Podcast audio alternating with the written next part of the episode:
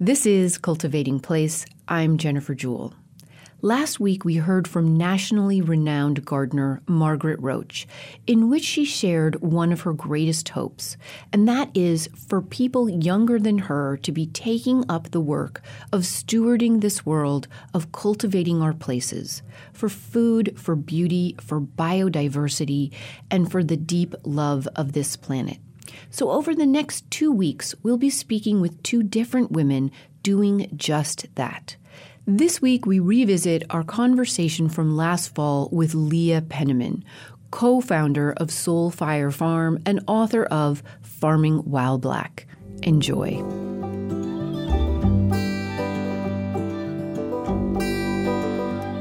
I'm a big believer in the idea that if there's something we're concerned about in this world, there are gardeners and gardens working to address that concern from their hearts and through the power of their gardening impulse.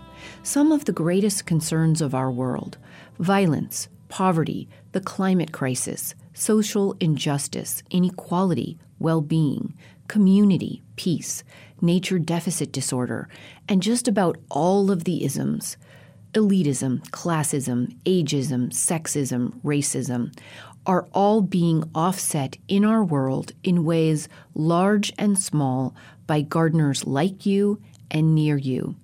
The egregious disconnect and disservice to humanity that is racism in all its forms, in all of us and in our world, can be, and sometimes are, I'm horrified to say, perpetuated by limited conceptualizations of gardening in our world in cultural perceptions and marketing propaganda that my friend Leslie Bennett refers to as the unbearable whiteness of gardening.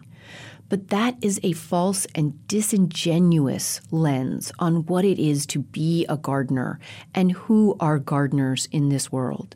It is a disservice to the intersectional space that gardening is and gardens are like any universal connector that our cultural literacy rests on food, art, music, history, literature, faith, family, and love.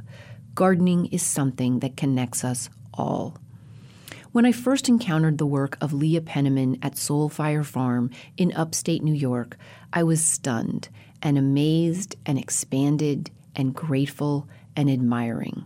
With the publication of her first book, Farming While Black, I am even more grateful for her work in this world.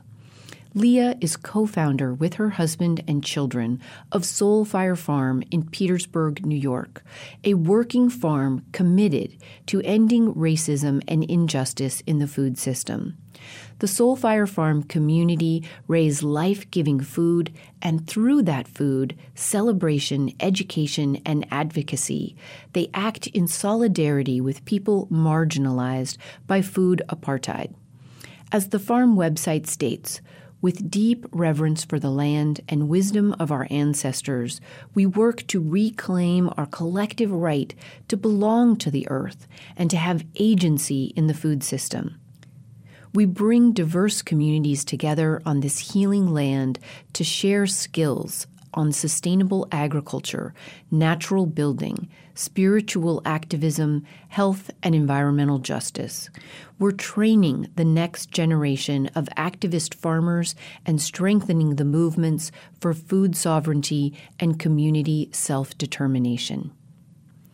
Leah's new book, Farming While Black, shares her work and her life experiences leading to this work. Leah joins us today via Skype from her home at Soul Fire Farm. Welcome, Leah. Thank you so much for having me today. So let's get started with you describing a little bit more for listeners the look, the feel, the activities of Soul Fire Farm as it is today, Leah. Absolutely. Well, Soulfire Farm is a black and brown led community farm in the cold mountains of upstate New York. And today is a typical fall day. It's a Wednesday, and we're packing our CSA, that's our community supported agriculture program where we deliver fresh, healthy food to around 400 individuals living in the capital district of New York. And the majority of people who receive this food are living under food apartheid. They're living under a system where they cannot access fresh vegetables at the supermarket because there are not supermarkets and because food is outpriced uh, and geographically distant. And we have the van has gone out full of our fall crops. We have squash and leeks, sweet potatoes, as well as many crops that are indigenous to this continent, like amaranth and maize. We're also busy getting ready for a speaking tour on Farming While Black. So that is where we're at in this very moment at Soulfire Farm. We'll get into some more specifics about the farm itself and its size and, and the community of people who live there. But I'd like to go back just a little bit now to your early influences that brought you into relationship with plants to start with, Leah. Talk a little bit about that for us. Well, thank you for that question. Yeah, plants were my first friends. Uh, my siblings and I were one of the only brown families, mixed race families in our rural town in the Northeast. And our peers were cruel. Uh, we experienced a lot of social exclusion and bullying and difficulty in our rural school district. So the three of us turned to nature. We turned to plants as our friends, our solace, our witnesses, and spent all of our time inventing games in the forest um, and developing this deep kinship. So when loggers would come to clear the forest or hunters would come and remove deer for a sport, that was that became a personal affront to us. So from a very young age, uh, we considered ourselves environmental stewards, environmental activists, and would organize to protect uh, the, the landscape that we love. So when I became a teenager and, and it was time to get my first job, uh, there was no doubt that it had to be something connected to nature. I felt a, I felt duty bound, and so uh, started working with the Food Project in in the Boston area when I was 16, and became hooked on farming as this intersection between loving the earth and loving caring for the human community. And I've mm-hmm. been farming now for over 22 years. You are also a one of the women included in a book that I am in the middle of writing uh, for Timber Press on women in horticulture. So I want to say that for just full disclosure. You have shared with me a beautiful story about being a young girl and your your friendship with trees and a specific tree and your sort of growing intellectual awareness about scientific and physical processes. And will you describe that that relationship with the tree, Leah? Well, as a young person, I remember in science class learning that trees photosynthesize, that they you know are able to absorb carbon dioxide and make sugars and then release oxygen as a as a byproduct.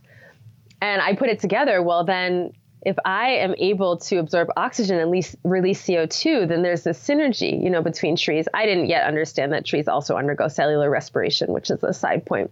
But I would, I would quite literally go into the forest and hold onto a tree and imagine that my breath was nourishing that tree and that that tree's breath was nourishing me and that we were breathing together. Mm-hmm. Yeah. It's such a beautiful articulation of, um, you know, while maybe a, a simple view, uh, but it is the truth too. It is how it works on this planet for us with our plants and um, at the heart of uh, relationship between us and them, whether or not we see it.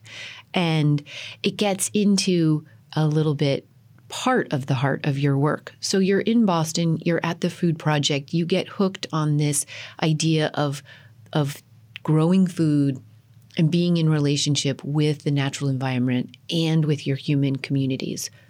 What goes what, what happens from there? Well, I was so full of passion and energy at that point because farming was this antidote to all of the confusion and identity struggles I was experiencing as young black woman. And I went on to get a job at the farm school in central Massachusetts and then Many Hands Organic Farm. And I started to encounter some struggles because, unlike the Food Project, which was a mixed race, black, brown, white, rural, urban community, these working farms were white spaces. And the conferences that I started to attend and the books that I started to read, those were white dominated. And I became very curious about whether I had a place in the so called sustainable farming good food movement. Mm. If I was being a race traitor, if I really belonged, because I didn't see mentors, I didn't see leaders who looked like me outside of the urban areas. Mm. And it wasn't until I met Karen Washington, um, who is the founder of the National Black Urban Growers and a farmer at Rise and Root Farm. I met her at one of these conferences because I had quite literally gone around with little slips of paper that said, you know, meet in this place at 1 p.m. And I gave them to everyone who looked Black, Latinx, Asian, or Indigenous. And there were maybe 10 of us. And we all got together. Karen was one of them. And she said, Leah, don't give up. Like one day we are going to have a conference of our own. And true enough, in 2010, she did start a national Black Farmers Conference, uh, which I just came back from this weekend. It's like a family reunion. There's hundreds of returning generation farmers. That was a pivotal point where I decided rather than looking around to others to validate whether I belong, to find the strength to stand on the shoulders of my ancestors and, and push forward with this vision of food and land sovereignty for Black people. Yeah. Talk about the the intersection of your own family history, your your growing family with your husband and young children in early careerhood. That experience that then ties into this farming passion and food advocacy that leads you to describe what is sometimes called a food desert. You use the term food apartheid very consciously and meaningfully. Talk about the experience that leads you to use this language for good purpose. Mm. Yeah, so my beloved partner, Jonah, of now 18 years, mm. uh, is also a farmer. And when we were living in Albany, New York, with our newborn uh, son and our two year old daughter, we were living in a neighborhood under food apartheid. And food apartheid is a term that we use rather than the governmental term of food desert, because a food desert is a natural and beautiful ecosystem. And the system of segregation that we have in terms of who has access to good food and who experiences scarcity really is a human created uh, entity and something that we would not attribute to the natural world. So it's apartheid. We were living in a situation where we had immense difficulty getting fresh vegetables into our bodies and the bodies of our children. Uh, there were no supermarkets, no farmers markets, no uh, community garden plots. So we ended up joining a CSA farm share, and it was more expensive than our rent. It was a 2.2 mile walk if you don't have a car, which we did not. And so we would put the the older one in the stroller and the little one on the back and walk all the way up uh, to get the food and then pile it all on top of the stroller and the child and, and that was how we were able to access these foods so when our neighbors discovered that we had farming knowledge and experience and aspirations there there was a clamor hmm. uh, for us to start the farm for the people and to bring fresh food into that neighborhood. And that was the uh, proximal impetus for Soulfire Farm to come come into being with the specific mission to end food apartheid. Yeah. And and it's not even just to end it, but God willing, yes, end it.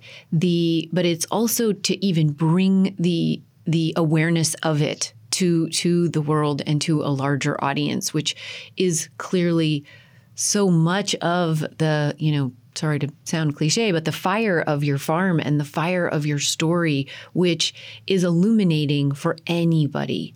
Um, and, you know, I, I, when I'm reading the book and in interview with you to, to hear th- about, you know, these young, educated parents making very conscious choices to not own a car, to not buy into a fossil fuel economy, and to try and do the right things. And in so doing, not be able to have access to fresh food. Uh, and as you say, it's a it's a human construct. Uh, and if we don't if we don't see it that way, we can't address it that way. And that's what then brings us into um, you and Jonah and the kids starting this farm. So describe that moment where you're like, okay, we're, we're gonna we're gonna do this. We're gonna find the land. Here we go.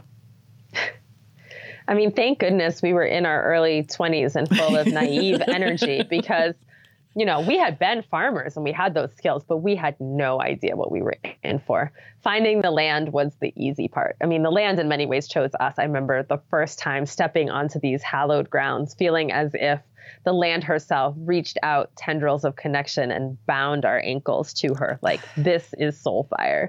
Uh, so, you know, we used the savings that I had from my public school teaching job and we paid cash for the land and we thought we were all good. Um, only to find out that the land purchase price itself is very small compared to the cost of mm. putting in a driveway and septic and electric and building a house and barns and not to mention all the rest. So it's it's been a slow and steady process because both of us are working jobs in the community and then using you know whatever we can set aside to slowly develop the land over time uh, so it took it, it, took us four years just to be able to live out here and, mm-hmm. and we're still catching up to ourselves as far as infrastructure uh, but but our children were very involved. I mean, we have a timber frame, straw bale, passive solar house made from local materials, and there's these pictures all around the walls of our toddler uh, and early elementary age children with giant mallets pounding pegs into place and trowels, you know, plastering the walls.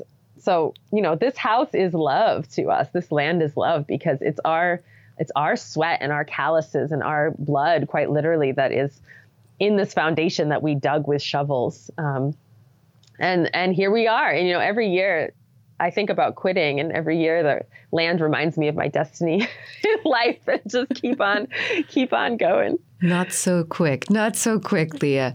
So how many acres is it? And and describe a little bit about the the exposure and the climate that you're in there, and then talk about the different layers you've added on each year in terms of what you grow as well as what you do. Sure. Uh, so the boundaries of this property uh, include 72 acres, of which about 60 are forested.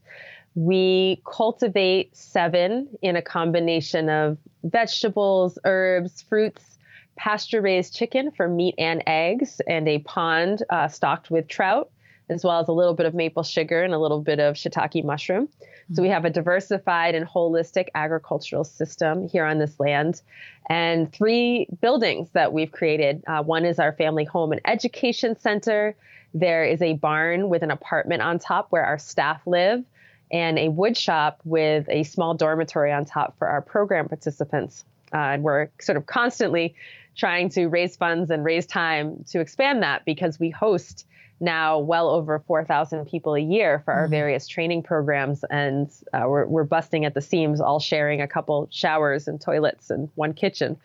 You know, over the years, as I mentioned, we started out focusing primarily on getting food to our neighbors in the south end of Albany. Uh, it was a very part time farm. I did it almost entirely myself the first couple of years on Sundays and after school uh, after teaching at, at high school. And I would, you know, pack up the veggies with my kids and deliver it after Hebrew school. that was that was the farm at first. And every year we added something because we were listening to what our community told us they needed. Mm-hmm. First, it was youth programming. They said our kids are getting criminalized and picked up off the street because they have nothing to do. Can you create something for them? Then it was a cold call from Boston, from Kafi Dixon, saying, there needs to be some training programs for black women like me who want to farm that are culturally relevant and respectful. Like can you create something? So we created our black latinx farmers immersion and mm. it filled up immediately. Mm. we created more sessions. We have a, a two-year waiting list for this program. You know then we had graduates from the program and they were saying well this is nice. Now we know we have some farming skills but we don't have lands. We don't have resources. So now we we have regional and national organizing to change policy and to catalyze reparations. We're forming a, a land trust to uh, transfer land back to indigenous and black people from whom it was stolen. So uh, there's it's become quite uh, mm-hmm. complex and intricate um, series of engagements that we do, but all of them, you know, come from that same root of like the love of land, the love of people, the love of justice, and just listening to what our community needs and not pretending that we can assume that for them. Yeah. The youth program, um, how many how many youth do you have each year, and what kinds of messages and skills are you able to pass on that you feel really address some of the the core issues there?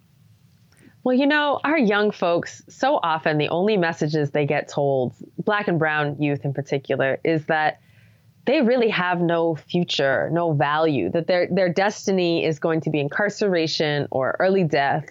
Uh, so why invest, right? The whole idea of like planting a tree and harvesting nuts 10 years later is not seen as relevant to mm-hmm. folks who are so focused on survival because of the type of oppression they're living under.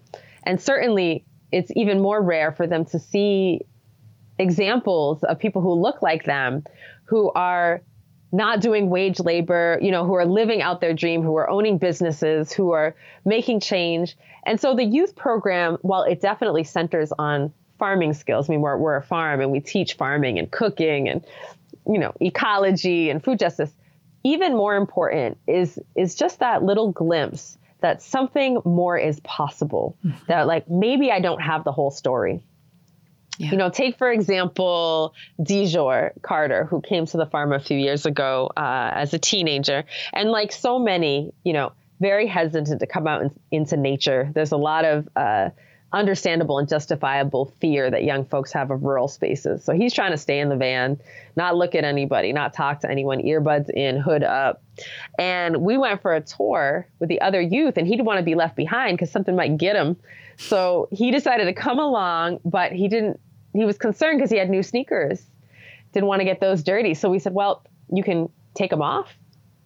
And all the young people just started laughing and, you know, no way. But weighing the options to be left alone, dirty sneakers, bare feet, he took off his shoes. So then other youth started taking off their shoes. Mm. And they didn't listen to anything on the tour. They were so focused on the feeling of that wet, warm mud between mm. their toes.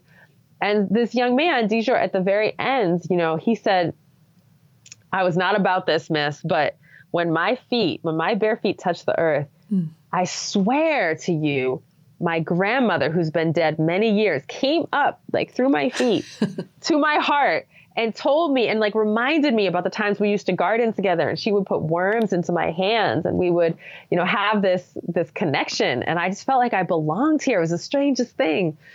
And it's like moments like those about just this expansion of perspective expansion of possibility and this feeling of like this is our place too mm-hmm. uh, is what is is really important. And so we have around I think this year it was around 500 youth that came through the program.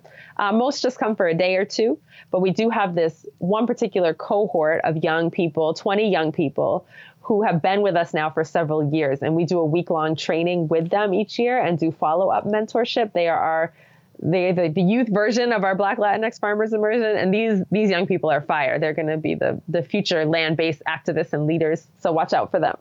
I'm Jennifer Jewell, and this is Cultivating Place. We'll be back after a break to continue our conversation with Leah on the important work at Soulfire Farm and her new book, Farming While Black. Stay with us.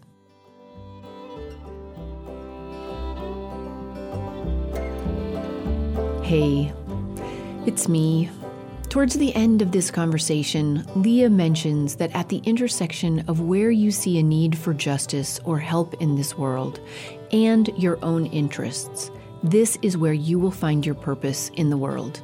I often say this exact thing to gardeners that whatever you are most passionate about or concerned about in the world, whether it be literacy, social justice, environmentalism, cultural literacy, pollinator loss, or peace. There's a garden for that, and there's a gardener working on that. Leah Penniman is so clearly an illustration of exactly this. She fiercely lives this work with love in this world. Leah recognized early in her life that to see a difference, she would have to be it. Think of the amount of courage, let alone hard, hard work, over and over again, that it takes to be the reflection of what you want to see in this world. For those who are following you, for those who work beside you, this kind of courage is not to be underestimated.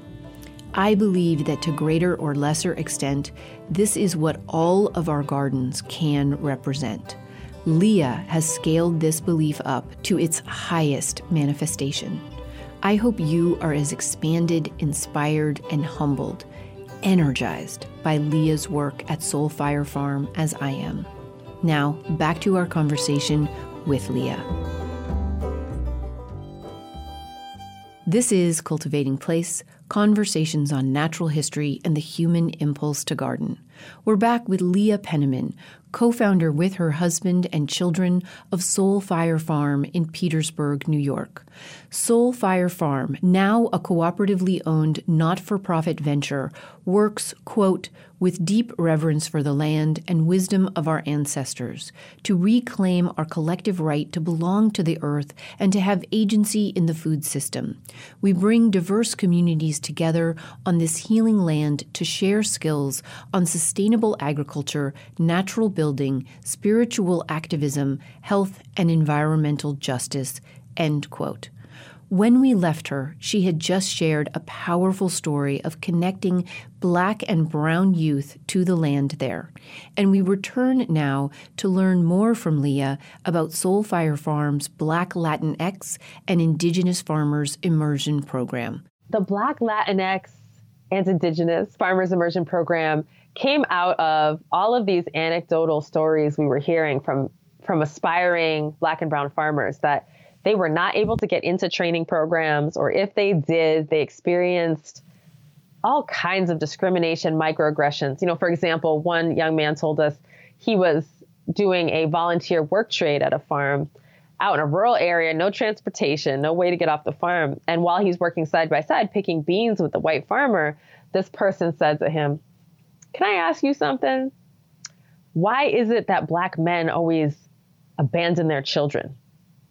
Which of course is untrue, right? Completely racist and inappropriate, and deeply disconcerting for this person who's beholden, you know, to to this farmer. And so experiences like this have made it very difficult so often, the way that aspiring farmers are able to access training is through these work trades where you don't have a wage. Uh, you need to have some sort of outside income for a certain amount of time, or you need to find your own housing in a rural area. And, and these barriers to entry are things we wanted to address. Mm-hmm. So we created the immersion program to provide a culturally relevant, you know, historically rooted, joyful, uh, safe space to learn how to farm. So folks come uh, 20 at a time. It's a mixed level group from beginners to intermediate. And we spend about half our day doing hands on farming uh, with lots of instruction. So we're learning how to test our soil, manage the greenhouse, rotate the flock of chickens, you know, make herbal salves and preserves. And then we spend the other half the day in more of a classroom setting with workshops. My favorite thing to teach is about cation exchange capacity, which is essentially the you know, stickiness of soil. But we teach about that using, you know, metaphors from hip hop and from our cultural traditions. And something that I think is unique and really special about the immersion program is we don't shy away from the trauma that our folks have inherited through the centuries of land-based oppression, of mm-hmm. enslavement and sharecropping and tenant farming and and violent uh, expulsion from territory. So this actually alters our DNA, right? This trauma gets passed down. And we address it directly by using Afro Indigenous healing methods like herbal baths and drumming and dancing and, and story and listening. And in this way, we're able to, you know, reach back beyond those centuries of oppression to thousands of years of noble and dignified relationship with the earth. And as my friend Chris Bolden Newsome likes to say, you know, while the land was the scene of the crime, the land herself was not the crime. Yeah. And so it's about untangling that relationship.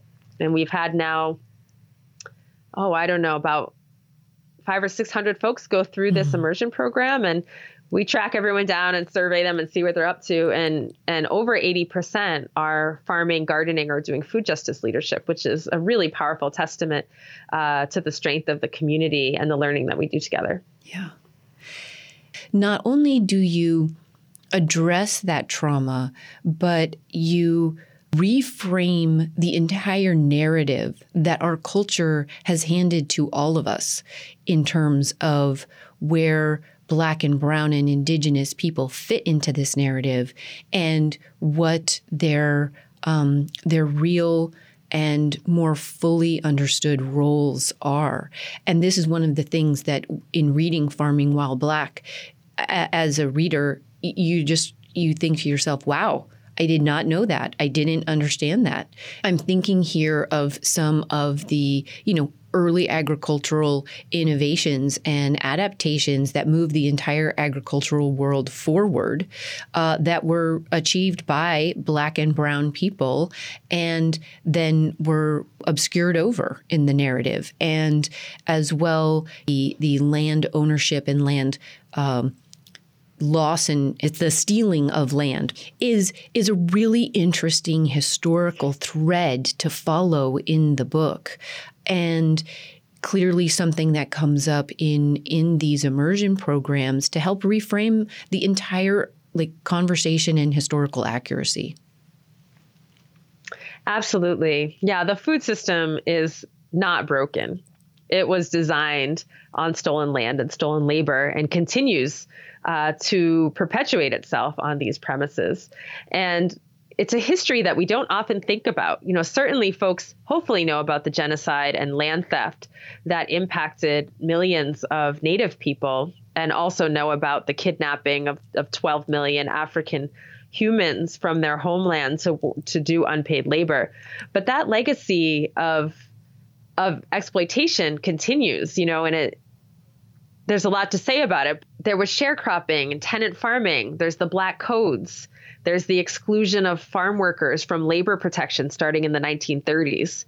You know, redlining and targeted violence by the Ku Klux Klan against black landowners for the audacity to have their own farms and to get off the plantations. Mm-hmm. There's you know decades of USDA discrimination, which was considered by the U.S. Commission of Civil Rights as the the number one driver of black land loss. So this is the backdrop, right? But even more obscured are the noble contributions of black and brown people mm-hmm. to sustainable agriculture mm-hmm. and to cooperative farming movements. So Fannie Lou Hamer, for example, we hopefully know about the Mississippi Freedom Democratic Party and her political organizing for civil rights. A lot of folks do not know that she was also a committed farmer who started Freedom Farm Cooperative with 70 families that provided food, housing, college loans, burial fees to its members. And she is uh, known for saying to her mentees, you know, if you have 400 quarts of greens and gumbo soup canned up for the winter, nobody can push you around or tell you what to do. So she was just one of the mamas of, of co ops, right? We have Booker T. Whatley from Tuskegee Institute in Alabama who came up with Pick Your Own and the CSA. Hmm. Uh, George Washington Carver, one of the fathers of organic agriculture, yeah. who did diversified horticulture and and um, and crop rotation and many many many more so it was just so healing to be able to gather mm-hmm. these stories and to reframe the narrative so that you know we're not on the outskirts it is illuminating to, to read and to, to follow with you through the book in these elements. The other aspect that you touch on in your description of the immersion program, which didn't start out I think from what I from what I recall of our, our other conversations, it didn't come to you naturally. Like you describe yourself quite rightly as a science nerd. You excel in these areas of your studies. This is what you taught in the public school, high school level, uh, is science and physics and biology and chemistry. And somewhere in the early stages of the immersion program, it became clear that there were some spiritual aspects that were wanted and needed. And you and Jonah, uh, who is of a Jewish background and tradition, you had these in your private life, but you didn't necessarily pull them into the classes right from the beginning.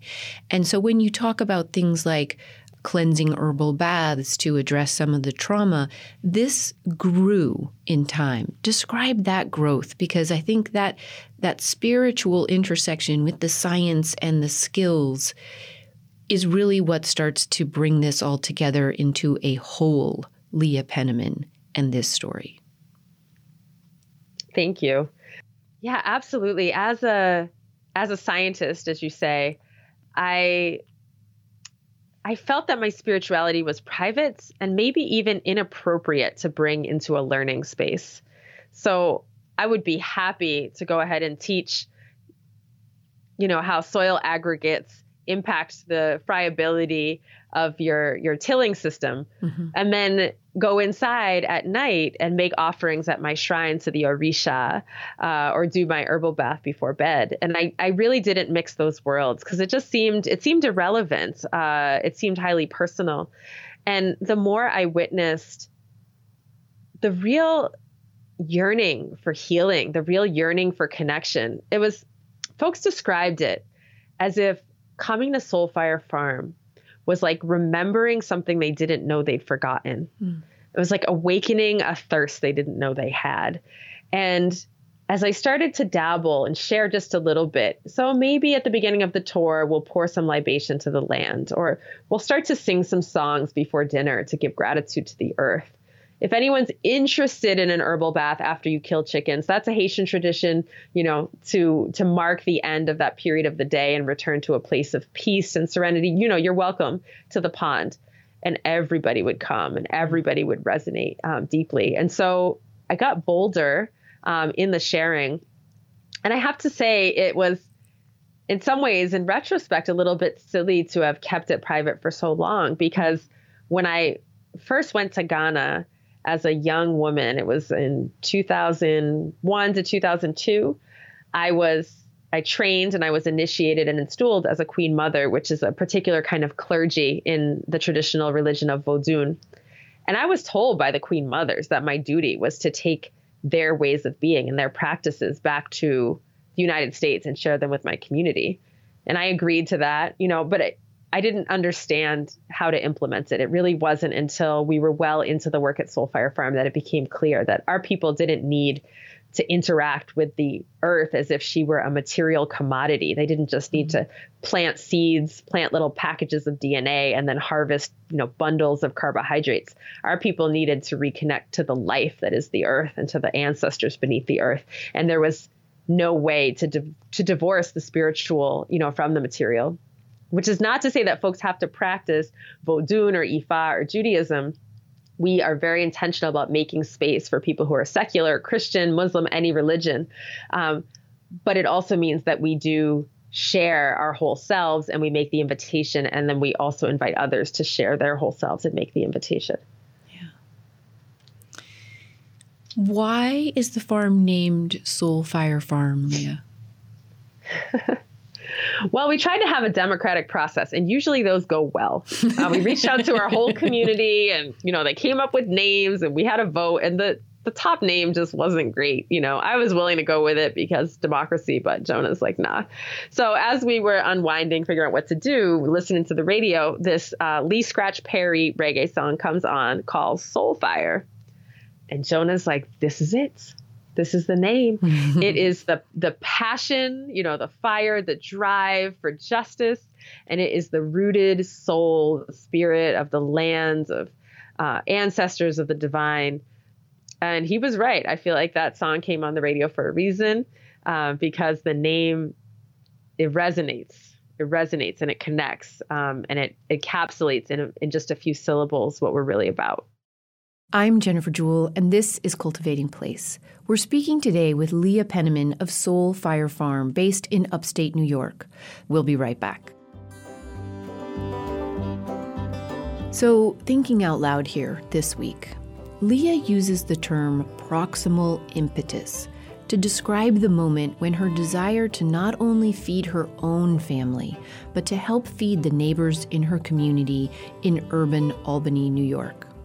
This combined urgency was the proximal impetus that got she and Jonah and their young children to look for and buy the land that is now the cooperatively owned Soul Fire Farm, committed to ending racism in the food system. When I think back on my own life and work, and I think of different moments where proximal impetus moved me in one direction over another, I am both moved and fascinated by what gets us to finally embrace what the universe has clearly intended for us. For me, the beginning of Cultivating Place was such a moment. Our larger culture, and even we ourselves as gardeners, often dismiss or diminish the power and influence possible through our gardens and gardening. I really believe that our best selves are brought to bear in the garden. And if we can tap into them and bring them to bear more regularly, more consciously on the concerns of the bigger world, just think of the potential. Offsetting that diminishment and dismissal of the power of gardening was the proximal impetus for me. I wonder, as you look at your own life, what is or would be the proximal impetus for you to celebrate the you that shows up in the garden and bring that person to the forefront of what you bring to the world every day. Hmm. Now, back to our conversation with Leah Penniman of Soul Fire Farm.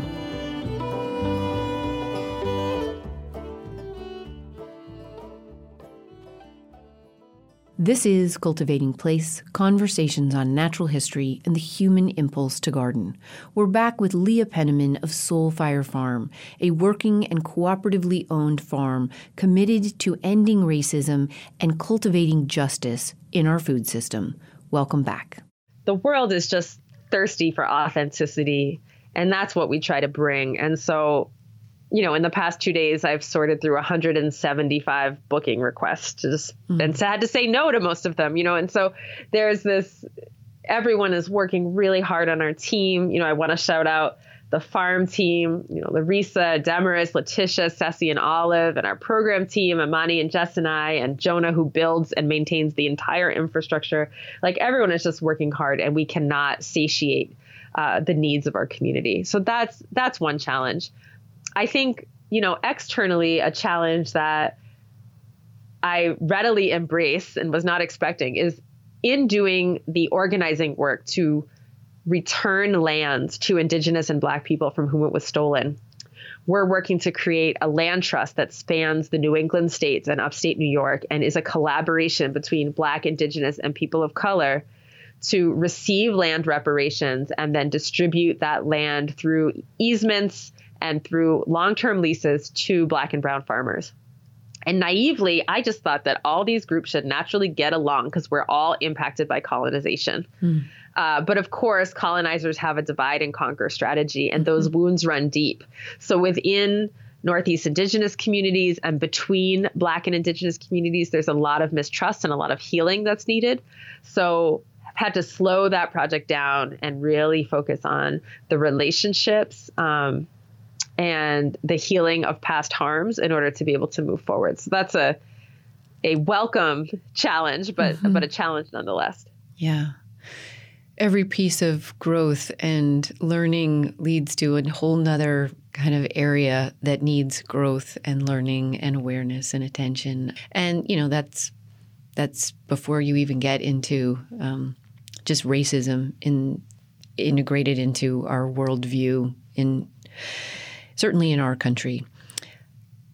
The book and how you put it together, I think, really addresses some of your your great joys in this work, some of the research and narrative reframing that we've already touched on. You have these wonderful elements in the book uh, that you call the uplifting, which I think also kind of start to touch on some of the joy you derive and your family derives from from this work. Talk a little bit about those joys, Leah. Oh, I mean, there's just so many moments of wonder if we just mm. remember to look up from our handsy work and look out and see the the hawks landing and the leaves changing and the whisper of the mycelium connecting the trees under the earth. You know, there's just all of these moments of connection awaiting our presence and our witness a moment for me recently that brought a great deal of joy uh, was at the National Black Farmers Conference in Durham, North Carolina this past weekend. And I asked the group of people gathered, stand up if you are Black and you love the earth. And this five year old little boy stands up on a chair with both hands in the air. like, that's me. And to think about you know, not just our ancestors, not just our contemporaries, but this legacy of our mm-hmm. descendants and to imagine what they're going to do standing on the shoulders of the work that we have accomplished together is is just so humbling uh, and so exciting for me. So that's what brings me great joy is thinking about this future stewardship. Yeah. I want to get into this idea of access to land and land reparations a little bit and have you describe a little bit more in detail the the network of people and organizations working on this for listeners to get a better sense of? Sure. So our first reparations project came out of a conversation with one of our alumni, Viviana Moreno of Catatumbo Cooperative Farm in Chicago, which is an immigrant led uh, worker owned co op. And she said, you know, while we're trying to get the government to give us back that 40 acres and a mule that we never got, you know, we need to just organize reparations amongst ourselves. And out of that conversation was born this map, which is a very simple idea. It's black and brown farmers put up on the map where their project is and what they need, whether it's land, money, a tractor, you know, technical assistance. And then we organize folks in the community who have access to wealth, lands, privilege to go ahead and give that to folks projects. Um, and we've had uh, seven plus people receive uh, land and resource hmm. from this in just the few months that it's been up. Uh, but this is this is an interim measure. Obviously, we need uh, institutions to be built around it. So, mm-hmm. with the land trust work in the Northeast, um, it's primarily organized by the Northeast Farmers of Color Network, which is an informal of a, it, it is an informal alliance of over a hundred uh, Black, Latinx, Indigenous, and Asian farmers in New England and upstate New York, uh, as well as about a dozen uh, tribal communities, including members of the Nipmuc, Wampanoag, Abenaki, and so on. Uh, we have quite a few allied, you know, white-led organizations who are in the land trust space who are eager to lend their support. Mm-hmm. And right now we're in the process of forming our own internal governance structure so that that advice and support can land uh, into a pre-existing infrastructure rather than starting to define that infrastructure if yes. that makes sense yes. so this is a this is a nascent project uh, but it is connected to a national initiative uh, that national initiative comes out of the movement for black lives and the national black food and justice alliance which both have called for whole scale reparations of land and what they're trying to do is to support and network a series of regional people of color led land trusts and to provide technical assistance and coordination so that we're all working in concert so our project in the Northeast is one. Uh, SAAFON is starting one in the Southeast. We're working on the other regions, and then we'll all be connected uh, through this network at, at a national scale. And that initial positive response of resources getting paired up with projects that are in need of them this I'm I'm hoping is a great kernel of okay there it is this is possible. And if it's possible at a community organization level it changes the conversation at every level above it Exactly, because I don't really believe in telling folks to do things that we're not willing to do and try ourselves. I think it's very, very important uh, not to wait uh, for other people to determine our own destiny. So if we can go ahead and start a project and organize within our own communities, that provides a model and inspiration of, of what it would look, taste, feel, smell like to really repair the harm that racism has done in our community.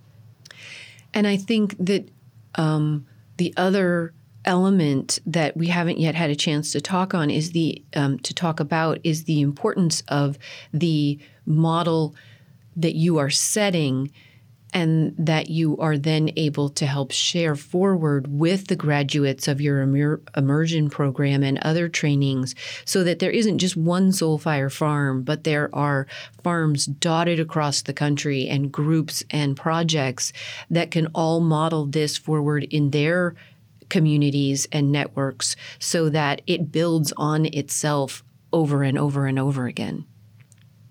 That's exactly right. You know, a lot of foundations and even partner organizations encourage us to just keep growing, uh, which is a pretty capitalist model in my mind. Mm-hmm. Uh, they want us to franchise and replicate, but Soulfire is homegrown, right? We we listen to what our community needed, and that's how we were created. Yeah. So Soulfire might not be the solution for Portland, Oregon, right? Or Nashua, New Hampshire, every place has its own needs. Mm-hmm. So our model instead is more like copying the mycelial network under yeah. the forest. It's about sharing resources, inspiring one another, staying connected to one another, but not trying to own or control each other's projects.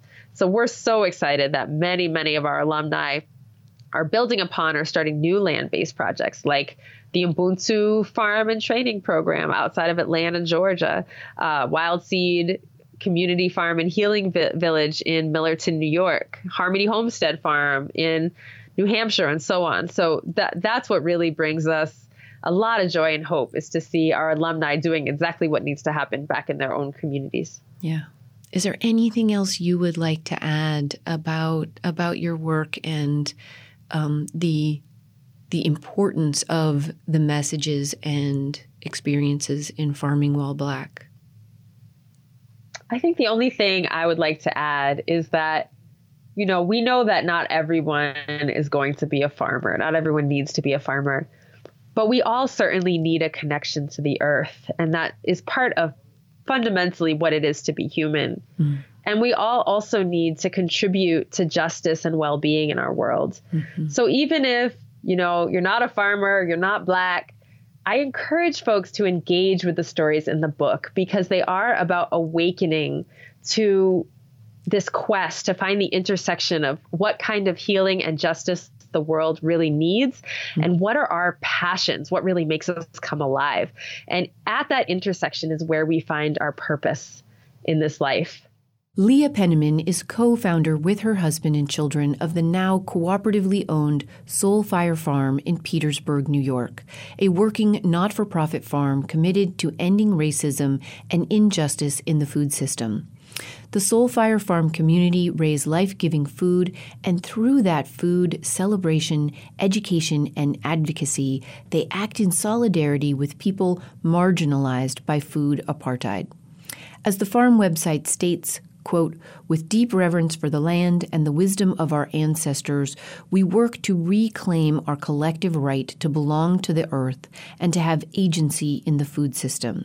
We bring diverse communities together on this healing land to share skills on sustainable agriculture, natural building, spiritual activism, health, and environmental justice we're training the next generation of activist farmers and strengthening the movements for food sovereignty and community self determination. End quote. Leah's new book about her work and her life experiences leading to this work is Farming While Black. Since the publication of the book by Chelsea Green Press last fall, Leah has been speaking widely about the book and the work of Soulfire Farm. Make sure to check out the Soulfire Farm website to see when and if Leah will be speaking in a location near you. Join us again next week as the conversations continue when we're joined by Nadia Ruffin, based in Cincinnati, Ohio, an entomologist and an educator working to share her love of the natural world, from cockroaches and silkworms to soil and fresh produce, with students old and young. Nadia is a dedicated voice for the beauty and health of the intricate and interconnected systems all around us no matter who we are or where we live.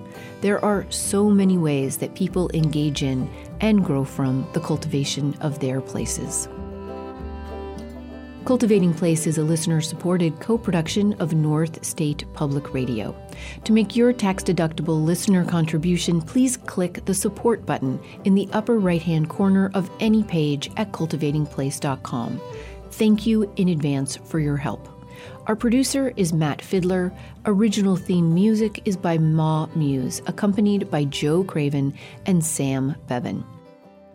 For more information and many photos from Soulfire Farm, head over to cultivatingplace.com and follow the links under the podcast tab.